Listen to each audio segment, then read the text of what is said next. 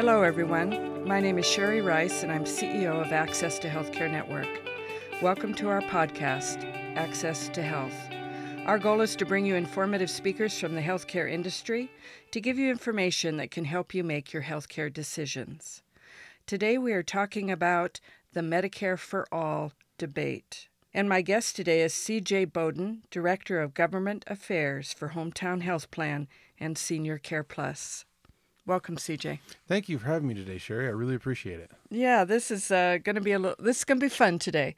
Uh, I had on Dr. John Packham, who thinks that Medicare for all should be everywhere. That we that we should adopt that. Uh, that it is the best thing for the United States to move forward with. But I know that you bring a little different perspective on that. Uh, and because you do work for an insurance company, which we need to disclose, that certainly brings into it someone who works for an insurance company where Medicare for All could possibly uh, eliminate the insurance company issue. But let's talk for a minute about this debate. Why do we have this debate at the forefront? Certainly because we have um, a presidential election coming up but it seems like it's going to be a future issue and that this future issue isn't going to go away. What do you think? You're you're absolutely right, Sherry. I don't think it's going to go away. It's brought forward by the candidates. Of course, it's a hot topic button. Everybody wants something, right? It's a great thing to talk about, but everything comes at a cost. We can get into that a little bit later, and you'll the for the people listening, they might think it a little strange that a person very involved in Medicare with Senior Care Plus, Medicare Advantage programs would actually be against a carpet Medicare for All program or give reasons why it's probably not the path we want to go down. And thank you for disclosing that I do work for an insurance company because that is true. And the Medicare for All system would essentially do away with a private payer system and go to a single payer, which would be a government run system. And then we have to look at the implications that come with that as well. Well, let's talk about Medicare for a minute. I know open enrollment's coming up on October 15th. It goes from October 15th, I believe, to December 6th or 7th. That's correct, December 7th. That's a, um, that's a compressed time for people to understand their Medicare benefits and that they might want to change to a different company for their Medicare benefits. So, if we were doing that for everyone in the United States, being involved at access to health care and open enrollment, it just seems daunting. You're really natural at segueing this information. When we look at it the way it currently is, we're in an a situation where people have choice. They can go out and look for different types of Medicare coverage, plans that are Medicare supplements that cover the costs that Medicare doesn't, Medicare Advantage plans that cover things like dental, vision, hearing benefits, fitness benefits that Medicare doesn't. If we truly transition into a Medicare for all, one single original Medicare system, all those options go away. So that point becomes moot when we look at open enrollment. You wouldn't have a choice. You're going to have the one plan that's put forward by the federal government with the one payment system that's put forward, and we wouldn't have to worry about that. Today, there's multiple choices throughout the marketplace, and individuals can go out and get the best thing for them. Well, let's talk about then expanding uh, Medicare Advantage, expanding Medicare Advantage to a younger age, say 55, or or offering Medicare Advantage to anyone. That, what would that look like? now you're getting into something where the disclosure comes through. I think that would be perfect because that would open up the markets to us. That would mo- open up the markets to Medicare Advantage companies, which are private companies that give Medicare benefits. The way Medicare Advantage works, instead of the federal government paying for your health care 100% or 80%, you pay 20%, they pay 80% for your hospitalization and medical bills. The government gives contracts to private entities like Hometown Health and Senior Care Plus. We have to abide by all their rules. We have to cover everything that Medicare covers, and they give us a capitated rate or a rate per month per person. If you cost less than that, you only go to the doctor once a year, you're very healthy, you work out, then Hometown Health gets to keep the profits from that. We only paid for a doctor visit for you or a couple of little things for you throughout the year. Those monies come back to us. If you're sick, you have a catastrophic illness, you end up in the hospital, then your care costs will exceed what we receive from the government on a monthly basis. And we're on the hook for that. The federal government's not, the Medicare Trust Fund's not. The private company, Hometown Health, would be on the hook for that. Well, let's delve into that a little bit. The uh, the ACA, of course, operates off a little bit of the same model in the sense that they want the young and healthy on the ACA to make up for some people that are sick on Medicare Advantage, you don't do pre existing. You don't just go out and offer it to healthy people. So you really have a cross section of the population because Medicare Advantage, if I understand correctly, uh, does not just go for the healthy seniors. We're not allowed to just go for the healthy seniors. We must take anyone that applies. The only exception to that is if you have end stage renal disease before you're 65 before you get on Medicare, then you're going to go on original Medicare. You can't join a Medicare Advantage plan. But that too is going to change in 2020, and we have to accept those with end stage renal disease as well. That's the only outlier. So uh, let's take Medicare Advantage the uh, and talk about that for a minute. The insurance companies, you know, the average person believes that the insurance companies are just sucking all the money out of us. Um, and one of the things that they complain about, uh, the public so much, is the insurance company saying, no, you can't have that test. No, you can't have that medicine. No. You know, how does that work on Medicare Advantage? So, Medicare Advantage is managed care. There's many different types of plans out there. You could have a PPO, you could have an HMO, but the most popular Medicare Advantage plan is managed care HMO.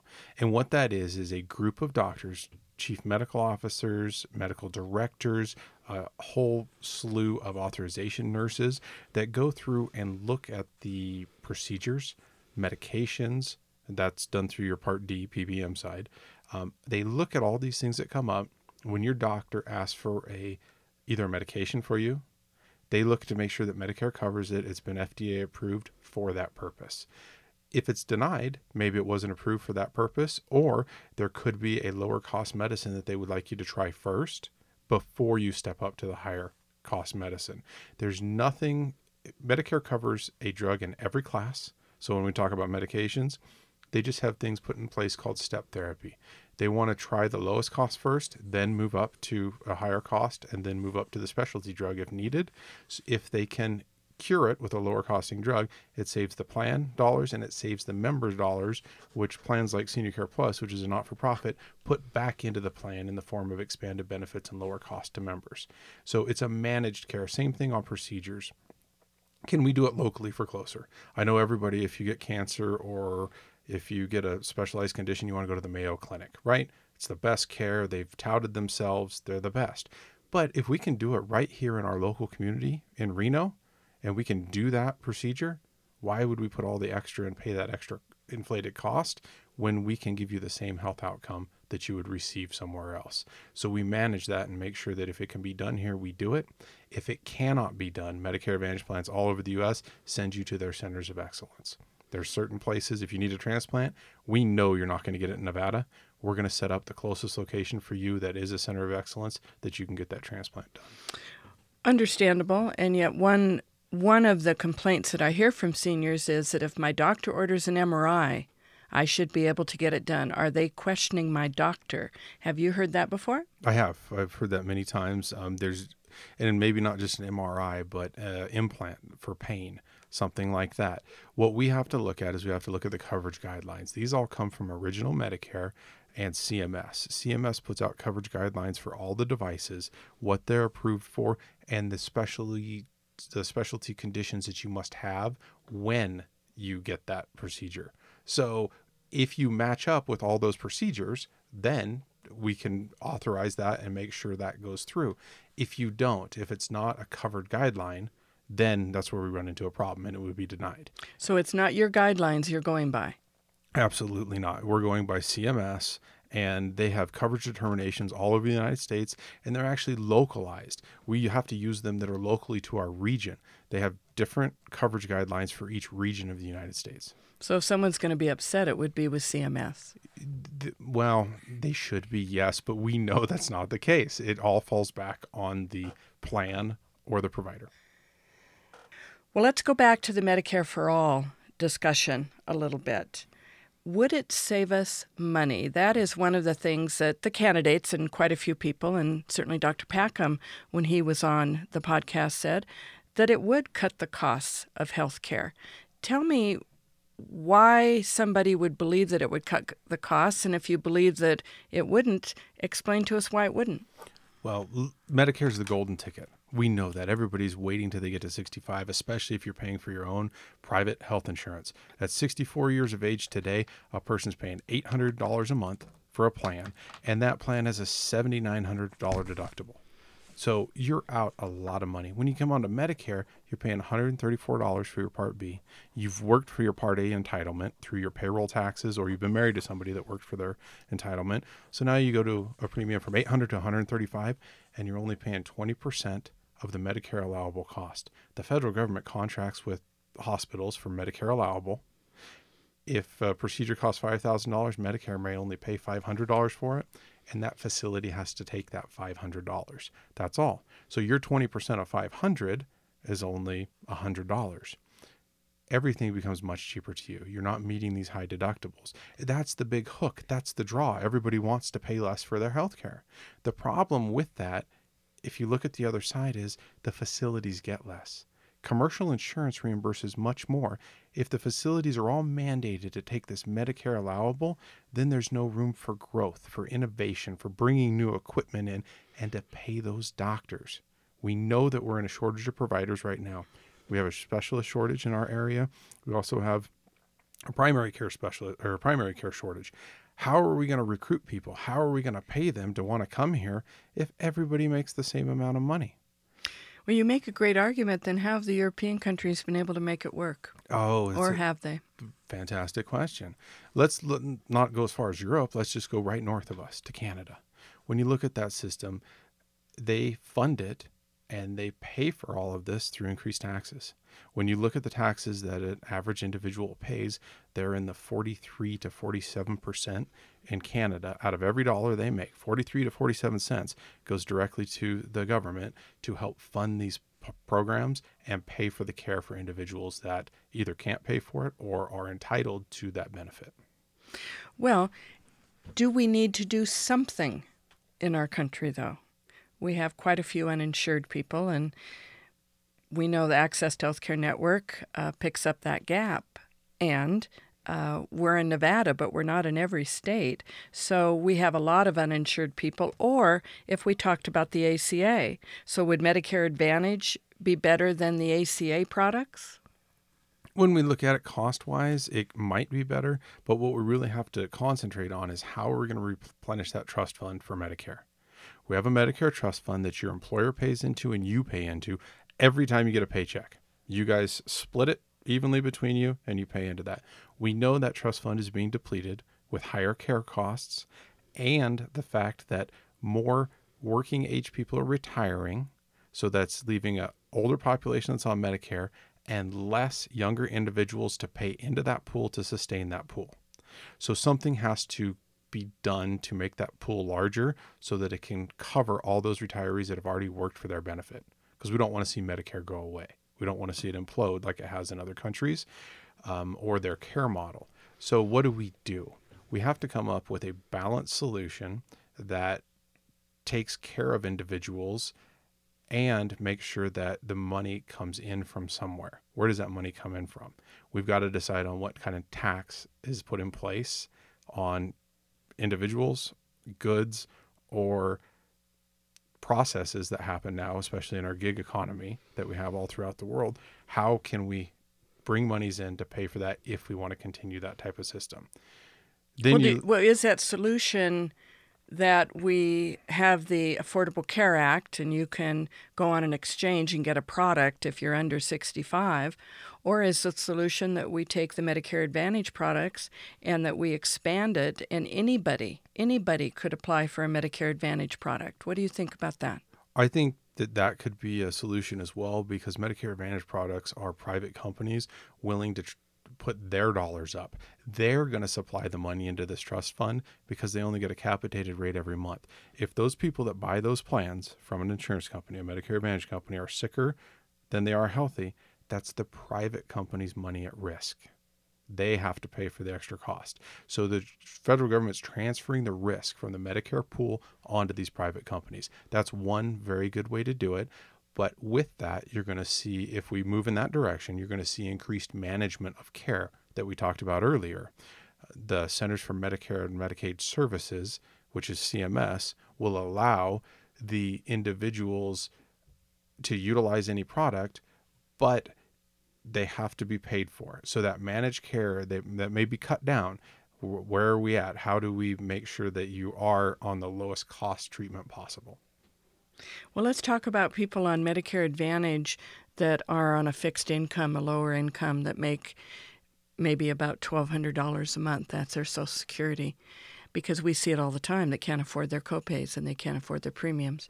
What does Medicare Advantage to do to help those people in our society that have worked all their lives but end up on a pension that really isn't enough to sustain themselves. It may sound funny, but many Medicare Advantage plans are offered at zero dollars. The insurance companies don't charge anything from them because they're getting that reimbursement from Medicare. Those individuals that have a lower income can apply for extra help at Medicare. With that extra help, it'll actually lower the cost of all the premiums. So even if a premium was 45 or $50 a month, the Medicare extra help can cut that back down to $24 a month. They're up to almost $30 in subsidy per month for that individual with a lower income. The other thing that we look at is on the prescription drug side, that extra help lowers an individual's co-payments dramatically, where they could be paying $2 to $8 for a brand name medication. So it really helps them in subsidies that go along with their care in the form of lower drug copays and in the form of lower premiums. So I'm going to put you on the spot a little bit, CJ, but do you think the Affordable Care Act is working?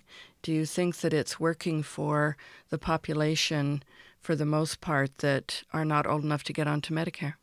The Affordable Care Act did many things. One thing it did do that we know it expanded Medicaid throughout the state of Nevada. Other states did not expand, um, but Nevada expanded. So that helped a tremendous amount of people that were very low income or had households under that federal poverty guideline and it helped them get access to care. So not only did were, did they have to be a pregnant woman or a woman with child, now it opened it up to those individuals, males that were also in that household. So it did expand care in the Affordable Care Act if the state chose to do so.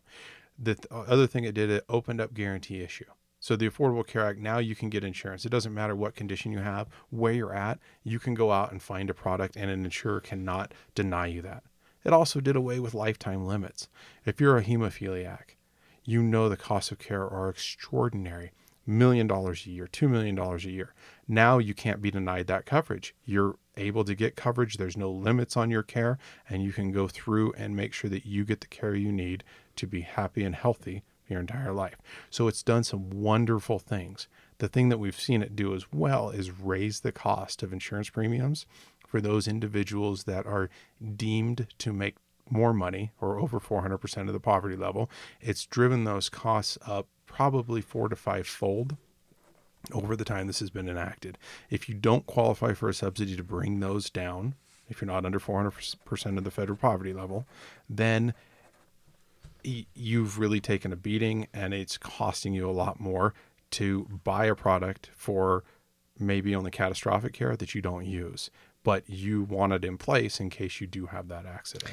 Well, what we've seen on the on the ACA is that somebody, even at say 275 or 300 percent of the federal poverty level, because their subsidy, of course, decreases the more money that you make, that they have a hard time meeting their deductibles or their copays, and the expense of it is really too high for someone in that range because they don't get enough subsidies, plus the fact that you're rated up for age. So if you take somebody at 50 or 55 years old on the ACA who's at, say, 300% of the poverty level, that can be very difficult for them to be able to meet the requirements of that insurance product when it comes to using it. And not only that, it's dependent on where they live the cost of living, especially here where we're in, at in northern Nevada, is so high that they've got to pay for rent, they've got to pay for food, they have all these other costs to go to, and that immediately takes away from what they can pay towards their own health care.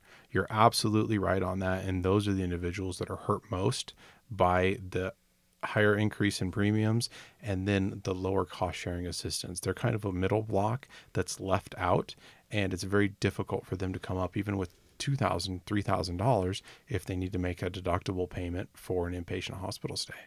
So, when the dust settles on this debate, the debate's not going to go away no matter what happens in the next presidential election because we have these huge gaps.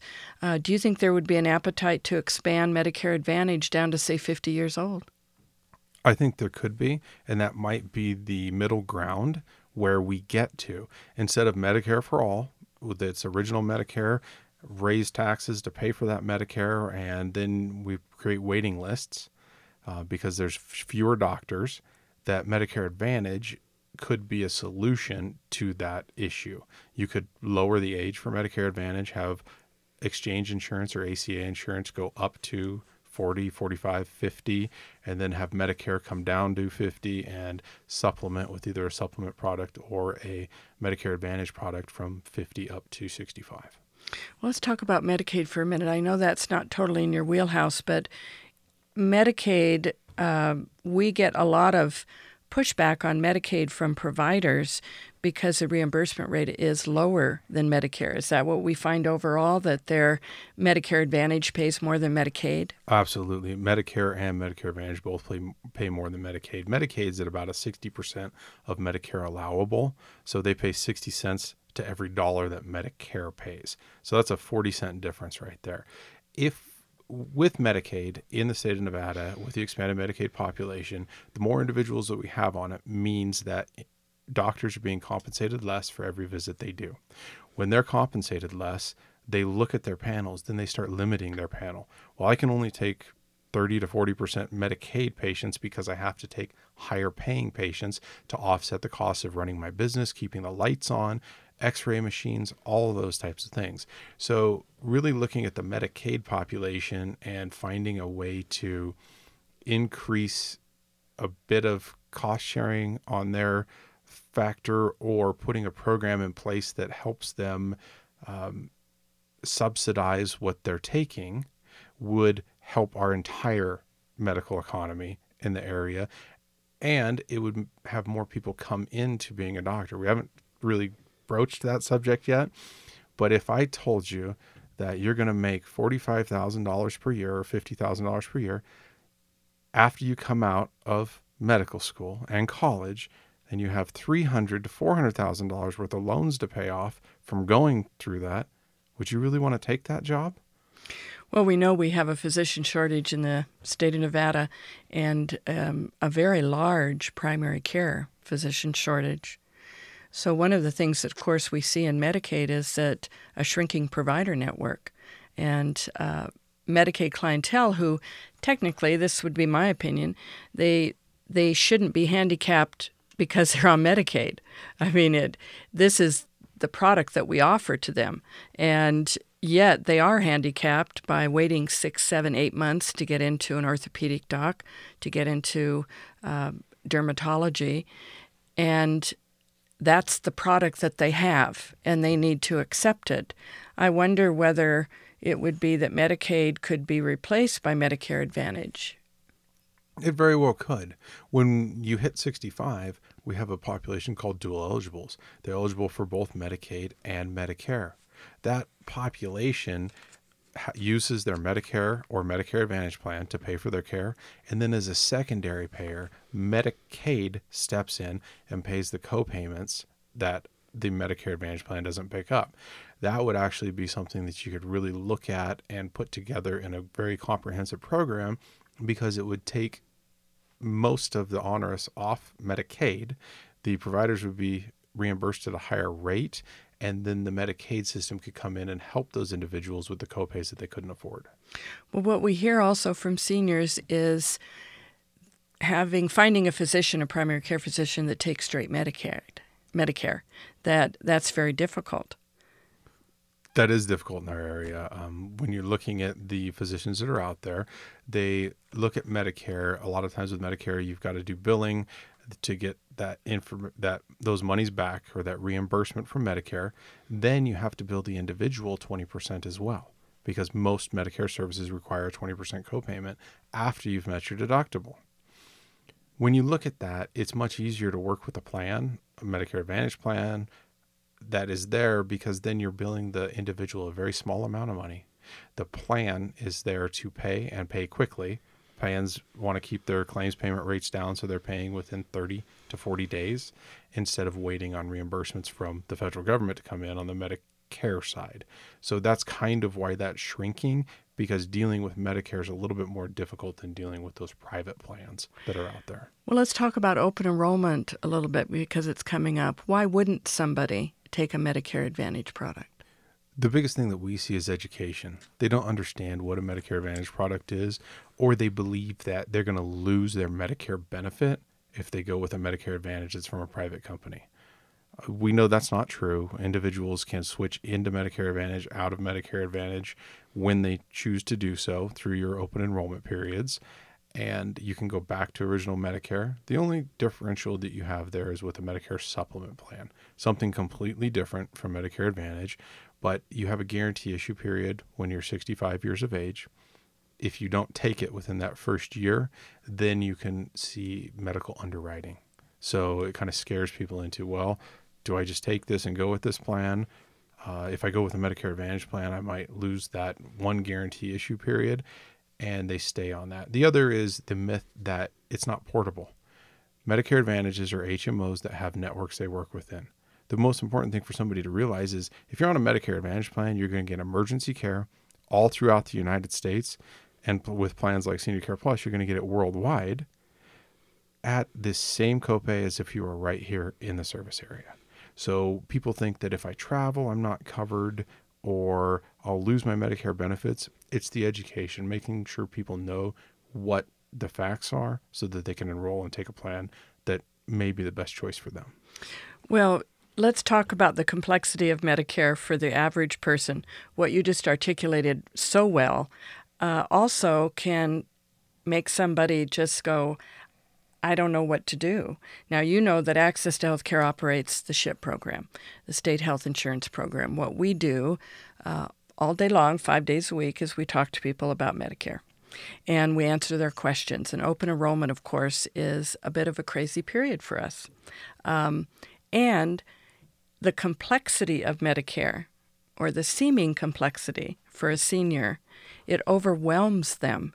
They um, they look to us to help them sort it out. Of course, we don't ever refer anyone to a certain product. All we do is we show them the different products, we show them their options, we talk about uh, the details of each one so that they can make an informed decision. But it's tough. It's really tough with Medicare. Is there any way to simplify this? If we were to expand Medicare, it would seem to me either a program like our SHIP program would have to expand greatly to take all the questions, or we would need to simplify Medicare. It's really the education point that goes along with it. There's all these acronyms. We've talked about CMS, we've talked about Part D, Part A. Uh, deductibles, co-payments, what do I do? And it's completely different than private insurance.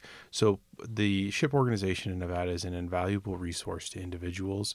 Um, I highly suggest that anyone getting ready to turn 65, or if you've been disabled for and you're in your waiting period in those two years, and you're going to become Medicare eligible, you've got to go to an education seminar. SHIP puts on education seminars. They also do private one-on-one consultations the thing is you re- you can't talk to your neighbor. Your neighbor doesn't know all the issues.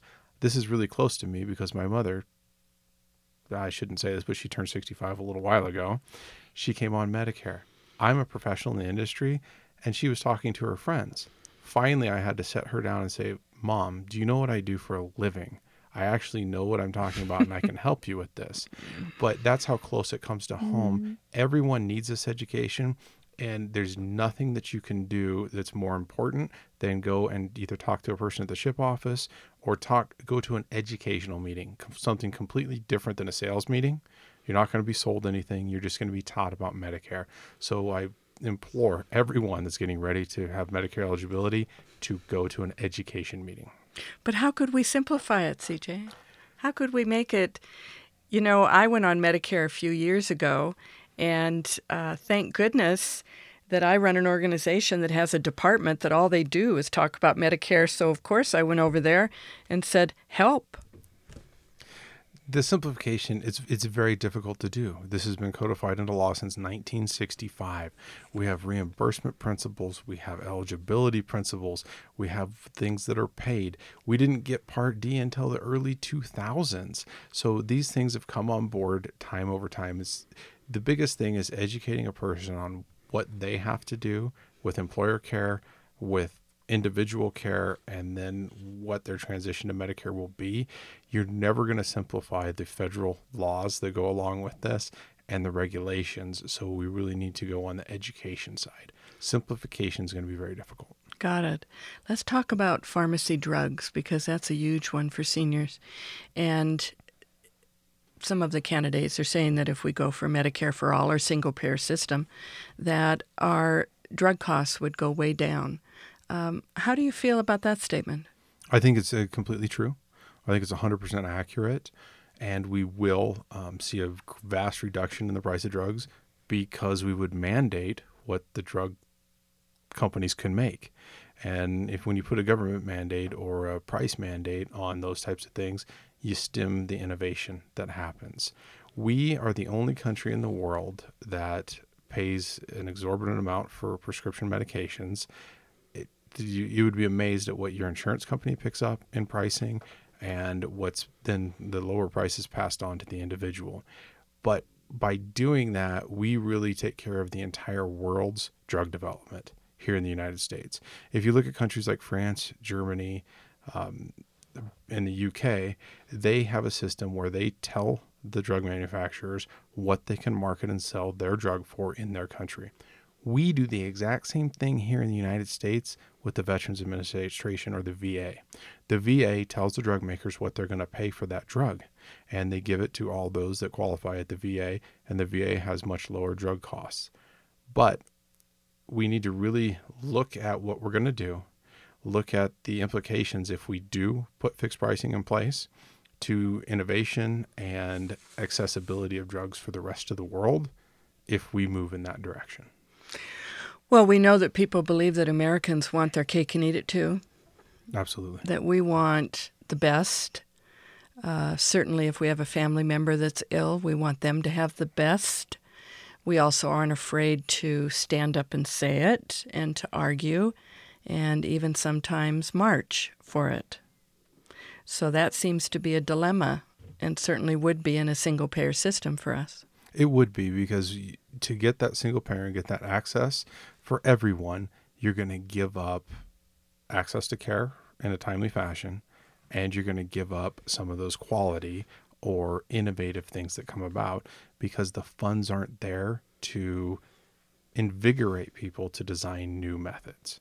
So if we go to a straight Medicare for all, single payer system, we're going to be like some of the other countries in the world where if you really want the best for your family, then the best thing might be to put them on an airplane and get them to a place that they can get that care or another country. We have many people that come into the United States from countries with socialized medicine or single payer systems that come in here to get a procedure done because they can't get it done quickly in the country where they're at or the health system doesn't cover that procedure. So they have to go to a different place to get that done. And I would hate to see the United States fall into a system where we have to ship our own family members out of the country to get care done. Do you think Medicare for all, or let's go back to say Medicare Advantage, do you believe Medicare Advantage levels the playing field between people of high income and low income? It, Medicare Advantage does level the playing field when you look at individuals because it's a set price. It doesn't matter how much you make, you're going to pay either $20 a month, $40 a month, whatever that plan can tolerate. And the plan, Medicare makes sure that those plans have to, at minimum, break even every year. If they don't break even, you're going to see the prices of those plans go up to compensate for not breaking even. Medicare protects the beneficiaries that enroll in a Medicare Advantage plan to make sure that the plans financially stable so that a person's not left without care or having to transition all their care to another provider network in the middle of a year. So Medicare's got checks and balances in place on private companies that are running that because as soon as we start talking about, well, it's another private insurance company, it's uh, what are we doing? Or they're just raising the rates. Really, we have to look at the whole system and address the costs of care all the way. And when we really look at it, if we look into the innovation in the future of what's happening, we're going to come out with some amazing technologies. We're we're coming up if you go from 1980 to now, the HIV virus was a death sentence all through the 1980s and in the early 90s. Now, individuals that receive that, we have antiretrovirals, we have all kinds of amazing things that can help a person live a very normal life throughout a number of years. Almost cure rates. And same thing with Hep C. So, all that innovation and all these things that come out, we're going to have more. We're going to have cures for diseases that we never thought possible before, but all those are going to come at a cost. So, we're going to see as we go into the future the cost of healthcare continue to increase. Um, we're not in a place where we're going to come up with a magic bullet just to stop the increase in the cost of healthcare. But if we want all of the access to those um, cures, those new drugs, then we have to have a hybrid system that can help sustain that and pay for that. And have we seen an increase in the numbers of people in Medicare and Medicare Advantage because of the baby boomers? And that's what we have in store for the next decade? That is. That is what we have in store for the next decade. And then we've all seen it on the news everywhere that America has stopped having babies. I mean, it may not be so access to healthcare you always talk about, but the rest of the country, we're actually shrinking in population. The younger generation are not having children, and there's no one to replace that working field that is paying for and fueling the Medicare Trust Fund. True. Same with Social Security. Yes. Which is another podcast. Let's talk about uh, Medicare fraud because Access to Healthcare do, does lectures and presentations about Medicare fraud. I don't know a great deal about it, but it seems to me a lot of it is around durable medical. It is. When we look at it, the number one issue, and it costs the federal government billions and billions of dollars per year in paying for things that individuals either don't need or they never ordered in the first place. To look at the Medicare fraud situation, it really centers around your population basis and where seniors live. The two highest Medicare fraud areas in the United States are Florida and the Texas Panhandle, or not, excuse me, not Panhandle, but South Texas in the Houston area. Those areas are where people can come in and just like your identity on the black web, individuals are out there buying books of Medicare beneficiary numbers. Medicare just changed away from your social security number to a new number. That was in an effort to help curb the fraud that's going on. But if a person could get a hold of your your social security number, they could submit a claim to Medicare for you for a wheelchair for $800, $1,000, $3,000, receive the Medicare allowable on that, and they don't even send you the chair. They're doing this all behind the scenes from little shops that are set up. They get a contract because they put the right things in place and they can bill literally hundreds of thousands of dollars per year until they get audited and shut down. One of the strangest things that had happened an individual came into a college town, offered an internship program to college students. From the business college, he had five students come out. He opened up five little storefronts. They had crutches in the front, a wheelchair, and different things. And he said, A person from Medicare is going to come by, inspect the location, and I need you to sign off on the inspection. They're going to give you the inspection records, sign off on that, and then you're just going to man the store. I'm going to pay you X amount of money per day. They said, Great, this is a paid internship. I can't believe it. I'll be running a little business. Medicare came by, did the inspection. Okay, can you sign here, print your name? And they sent it off. This individual had Medicare numbers from people all over the United States and started billing through these little operations that were set up. Billed over $4 million. The federal government came in, CMS, Centers for Medicare and Medicaid Services, audited, shut down, and arrested the college students because the college students signed that they were the business owners. They didn't understand what they were signing. They were arrested for Medicare fraud. So it's a very sophisticated scheme all throughout the United States, and durable medical equipment is just the easiest portion to get into. Mm-hmm. But there's many other ways. So, what's your suggestion to seniors uh, on the durable medical uh, to prevent themselves being a victim of that kind of fraud? Well, the nice thing is you have a little bit of personal responsibility. Um, secure your information. Make sure that your Medicare number, your Social Security number, you keep those to yourself. If somebody calls up on the phone and says, Well, do you have back pain? Would you like a free back brace? That back brace could be free to you, but how much are they charging Medicare for that back brace? If you really don't have back pain, then ah, I know it might be free, but maybe you don't need that. It's taking that responsibility upon yourself to help identify those, knowing those telephone numbers, and taking care of yourself. The other is don't fall into it. A lot of times you see up on telephone poles or on little signs in the ground, we buy diabetic test strips. Have you seen those with the phone number? Yes. Uh-huh you can't limit the amount of diabetic test strips a Medicare beneficiary gets. They can get them from either their Medicare Advantage plan, from the straight Medicare at a small copayment to them. These companies will call and buy those and resell those to other individuals at a profit. So they'll offer a very low amount, resell them out on the open market. One, you don't know the cleanliness, it hasn't been in the chain of custody. But two, that's another form of fraud where individuals are coming in, repackaging something that the federal government's already paid for and selling it at a profit. So you, there's all kinds of little tips and tricks to look out for, but really just take that personal touch, secure your information, and don't go or don't fall for the freebies that are out there. Good advice. Let's talk about open enrollment. It starts on October 15th. It's a busy time of the year for you, busy time of the year for uh, Senior Care Plus. What what would be some of the remarks, closing remarks that you'd like people to know about open enrollment that would help them, help them to make a good decision for themselves? Well, the thing to realize is there's always a new offering out there. The most important thing to take away from open enrollment is if you're enrolled in a Medicare Advantage plan, you're going to get an annual notice of change. That's going to come in your mailbox by October 1st every year. Open that thing up and take a look at it. See what's changing with your plan because it could be a change that you like, it could be getting better, it could be a change that you don't like, it could be getting worse. But you need to educate yourself on that. I know everybody gets all this stuff in the uh, mailbox from their providers and their insurance plan, but open up that annual notice of change. Look at it, study it, and that'll give you an idea of what you want to do for the next period. If you find that your doctors are no longer there or your network may be getting smaller, go out and take a look at the other options. You can go to any meeting, and Medicare has strict rules that a person can't force you to buy a plan.